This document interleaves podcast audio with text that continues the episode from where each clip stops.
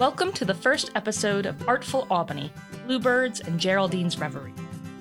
The Capitol Walls podcast is brought to you by Albany Center Gallery, Discover Albany, and the Downtown Albany Business Improvement District. The podcast is a guided walking tour intended to celebrate the art, history, and culture that is unique to New York's capital city. During each episode, we will focus on a section of downtown Albany. We will regale you with historic stories, highlight dynamic public art, and hear from some of the artists behind the Capitol walls. We won't have time to stop at every mural in the episode, but you can pause the podcast at any time to explore and experience the Capitol walls on your own. In episode one, we will begin at the Discover Albany Visitor Center, travel up Clinton Ave, and end at the Quackenbush Garage. You may choose to pause the podcast to give yourself enough time to reach each stop. As we begin our tour, stand by the entrance of the Discover Albany Visitor Center. The Discover Albany Visitor Center and gift shop has been the starting point for many travelers beginning their Albany adventure. Albany's history is some of the oldest and richest in America. Back in 1609, an Englishman by the name of Henry Hudson was hired by the Dutch East India Company to find the Northwest Passage, an elusive shortcut to the exotic silks and spices in Asia. Armed with a crew of about 15 to 20 men, the Half Moon sailed from Amsterdam across the Atlantic Ocean and traversed a long and strange tidal estuary until it became too narrow to proceed. A generation later, this river would bear Henry's name, the Hudson River. But in 1609, the Mohican tribes in this region called the river Mahicantuck, the river that flows two ways. As Hudson traversed the river, he connected with Native American tribes. While Hudson didn't succeed in acquiring the silks and spices for the Dutch, he did not return to his employers empty handed. Hudson was able to trade metal tools with the first people to acquire much valued animal pelts. Hudson returned to the Netherlands and presented his Dutch benefactors with a beautiful variety of furs. The beaver fur was of particular value to the Dutch as they created stylish, water resistant hats. A fashion sensation was ignited in Holland. As a result, the economically minded Dutch migrated from Holland to the New World to become fur traders. By 1624, the Dutch established Fort Orange, which was walled in by a protective wooden stockade wall. The rich commerce flourished due to economically beneficial trade agreements with the Dutch, Mohican, and Mohawk Native Americans. You are currently standing just a few blocks from what would have been considered the safety of the Fort Orange stockade. We'll cross into Fort Orange in episode two of the podcast. But today, we find ourselves in modern day Quackenbush Square, now home to a neighborhood of local businesses. Let's begin exploring the rest of the square. Start walking southeast toward the Quackenbush parking lot. You will stop when you reach a colorful mural with an owl on it named Flight by John Brenner. On your left, you'll pass the Irish American Heritage Museum, followed by the C.H. Evans Brewery at the Albany Pump Station. The Albany Distilling Company is next door to the pump station. These collections of businesses share a single complex that functioned as the original water pumping station. It operated from 1874 to 1932. In generations past, the Hudson River used to come up much further, almost up to today's parking lot. The city pump station would pump the water from the Hudson River, and by 1927, it moved over 7 billion gallons of water. Take a moment to look over the Quackenbush parking lot, and you'll catch your first glimpse of just a few of downtown's Capitol walls. There is a stunning variety of murals here, created by multiple talented artists. More information about these murals and artists can be found on Albany Center Gallery's website. You may want to pause the podcast and explore the parking lot to take in these murals on your own time. For now, we will be focusing on one mural in the Quackenbush collection Bluebirds. Completed in 2016, it was the first piece commissioned for the Capitol Walls Initiative. Turn right from Flight and walk towards the tall parking garage and look up. Listen as artist Michael Conlin tells us more about bluebirds. This is Michael Conlin and talking about the bird mural in Albany, New York. Project was completed in about two weeks, give or take a couple of days for rain. It's pretty large. Um, if you can see it and check it out, then you can see what I'm talking about. Um, I did it with spray paint and water-based paint from Passano, which is like a local paint company. Um, we originally got together with the city um, Tony and I, the director of the uh, art gallery there, we had an idea about doing a mural and we found this wall and we started thinking about what can go on there. And from that, conversations started to take place. And about year and a half later, we settled on this design. It was the capital region, bluebirds or the state bird. It kind of made sense. I kept driving, doing loops around the off ramp, and you kind of swoop into the city. So I had this idea of kind of arriving downtown. They wanted to draw more attention to downtown too. So I tried to line it up. So if you're actually driving in off this off ramp, you kind of arrive right at the bottom there. Um, you know, it's it was a lot of fun. It was really high up, and it was so it was cool to be able to check out the sights and the sounds of the city being so high up, and then hearing like the traffic and people honking horns and support like really warmed my heart because it, the city showed me a lot of love.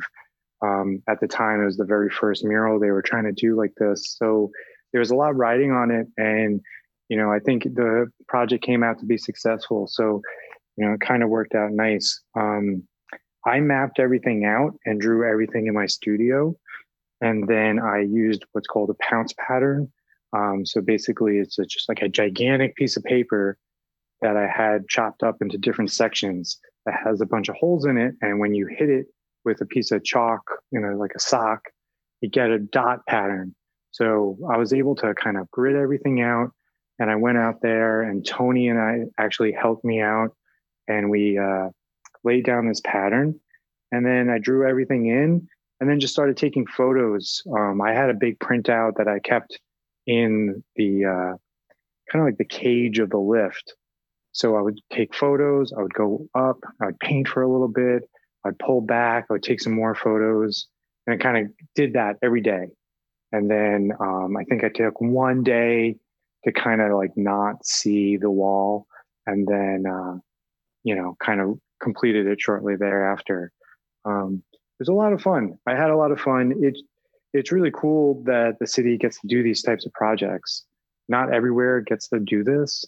And Albany, Albany Center Gallery has really made it a point to not only support artists, but to show those artists in a spotlight that's citywide, you know, and I mean, people can see it on 787 when you're coming down and now they can see a ton of more murals and now it's like a whole big thing.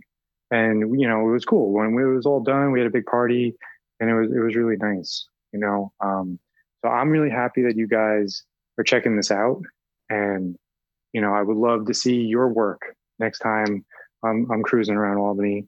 And you know i hope you guys take care and have a good good rest of the tour. In 2001, when construction for the Quackenbush parking garage began, Albany unearthed an 18th century colonial rum distillery. It was the earliest surviving distillery to have been discovered in North America, and it was exceptionally preserved. Two of the barrels were excavated, preserved, and moved to the New York State Museum. However, Albany rum was likely not very good. Oak barrels are traditionally used to flavor rum, and the barrels that were unearthed were, ugh, pine barrels. The Albany Distilling Company produces a Quackenbush rum, which is partially inspired from the original 18th century recipe. Thankfully, they are no longer using pine barrels to flavor their rum. Now, begin walking west, back towards Broadway, where we began the tour. Stop when you see the front of the Old English pub and its iconic red door.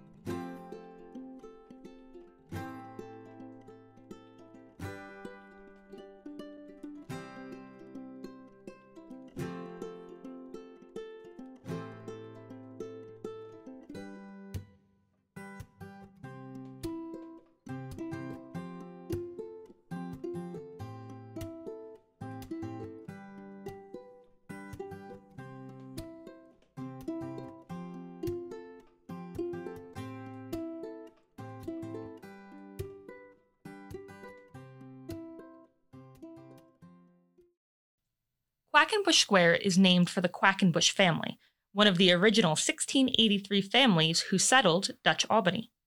Original patriarch Peter Quackenbush was hired by the patroon to work at a nearby brickyard by the river. Peter purchased this land in 1668 due to the convenient proximity to the brickyard. The building was the Quackenbush family home until 1865. During the 20th century, the house had many identities. It was once an antique store, a boarding house, a drugstore, a lithographer, a furniture store, and various restaurants. The Old English pub has called the Little House home since 2011.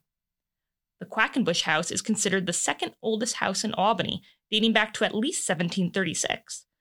We will visit the oldest house in Albany, the Van Ostrand Radcliffe House on 48 Hudson Avenue, in a later episode of the podcast. Walk south to the corner of Clinton Avenue and Broadway towards the crosswalk. You will be walking up Clinton Avenue until you are standing across the street from the Palace Theater, you may wish to pause the podcast as you cross the intersections. As you make your way up Clinton Avenue, let us tell you more about the Capitol Walls project and the philosophy behind the initiative. Capitol Walls is a public art endeavor by the Albany Center Gallery, Albany Barn, and Albany Parking Authority.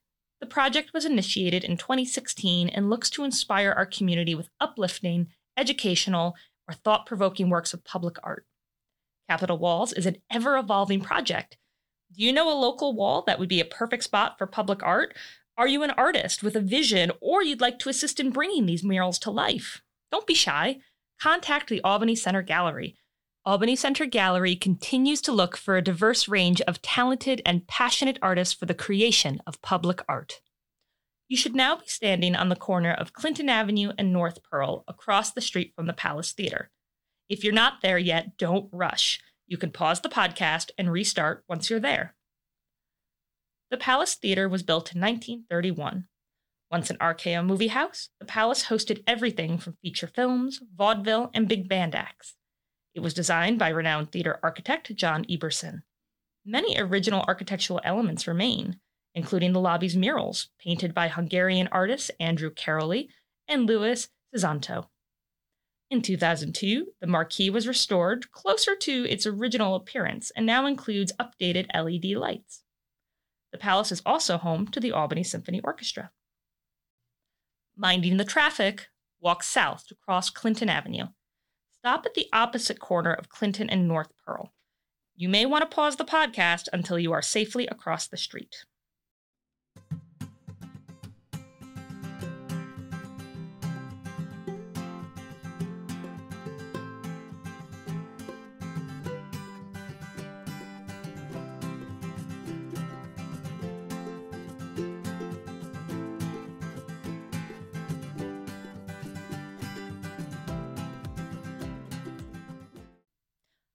Across the street, where you will see McGeary's Irish Pub. The row of houses lined up alongside the pub are part of Clinton Square, named for former Governor DeWitt Clinton. You may remember DeWitt Clinton as a driving force behind Clinton's Ditch, the Erie Canal. Now look at the house to the left of McGeary's. As a boy, future author of Moby Dick, Herman Melville, briefly called this building home. Continue walking North Pearl Street until you reach the corner of North Pearl and Orange Street. You want to have a good view of the tall church next to Clinton Square.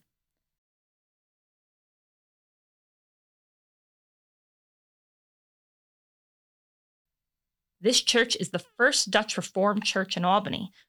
The First Church congregation is the second oldest in the United States, beginning in 1642. The current church building was designed by Albany architect Philip Hooker in 1798. The church is home to multiple notable firsts, such as the oldest weather vane in the United States and the oldest pulpit in the country. You will see a replica of the oldest weather vane perched on top of the building. It's in the shape of a rooster. If you have good eyes, you may make out two holes near the um, rear end of the rooster. At one point in the original weather vane's life, someone took umbrage with the metal fowl and shot it leaving two bullet holes in the bird's backside. The mysterious incident has become a story in its own right, and the copy you see on the church pays homage by including mock bullet holes. If you decide to visit First Church, you'll be able to take a seat in then New York State Governor Teddy Roosevelt's personal family pew while admiring some of the best examples of Tiffany windows in our region. Now it's time to make your way back to Broadway. There's a small path that runs along the side of the gated dog park. Follow it, but stop when you reach a memorial on your right, flanked by two flags.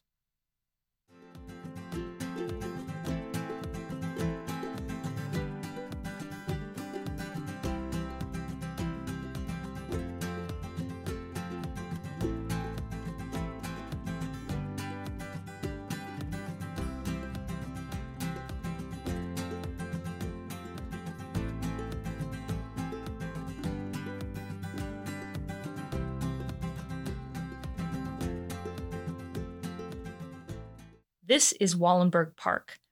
The park is dedicated to three international diplomats Raoul Wallenberg, Chiune Sugihara, and Jan Zwartendijk.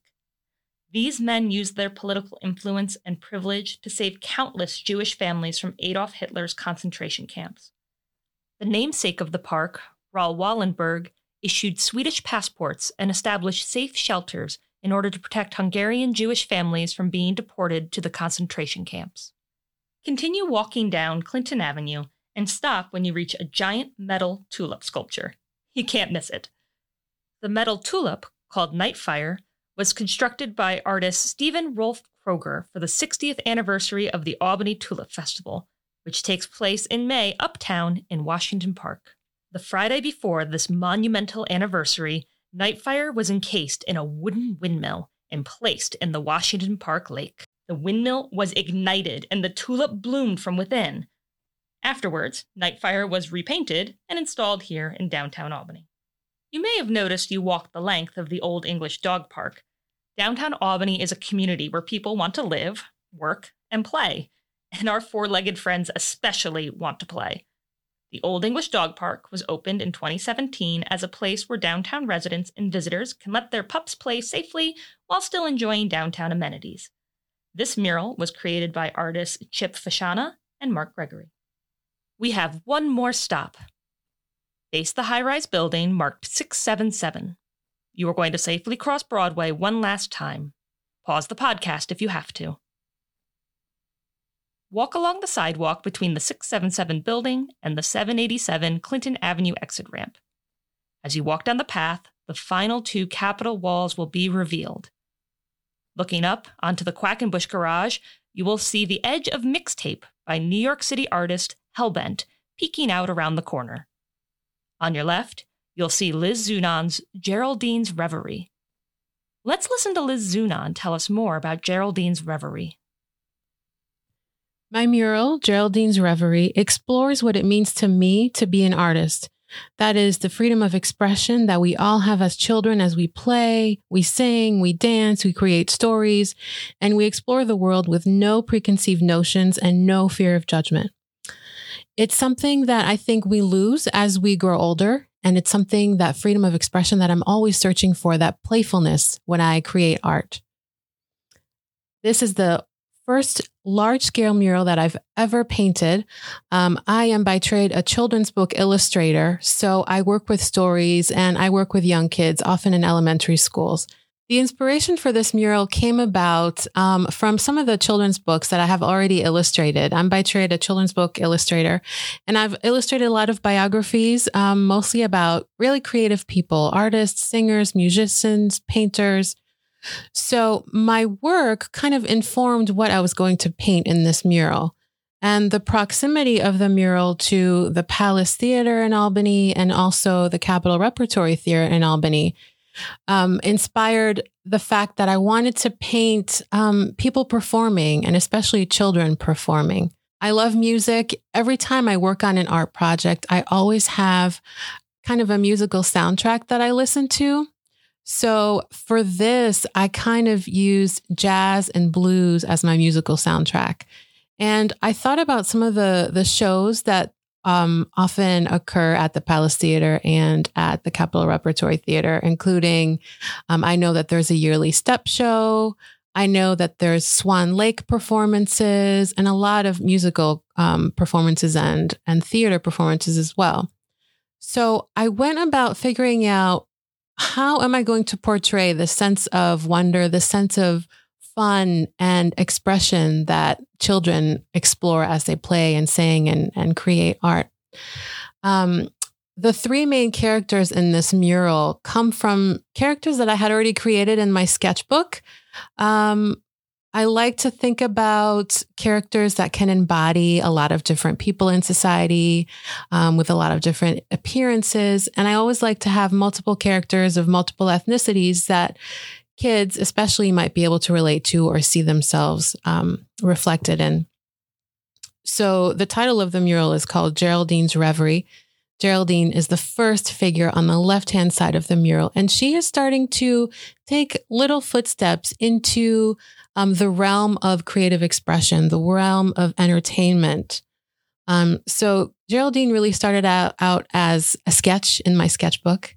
Um, the central figure in the mural, I call her Ellie Lou, and she is based on my mother.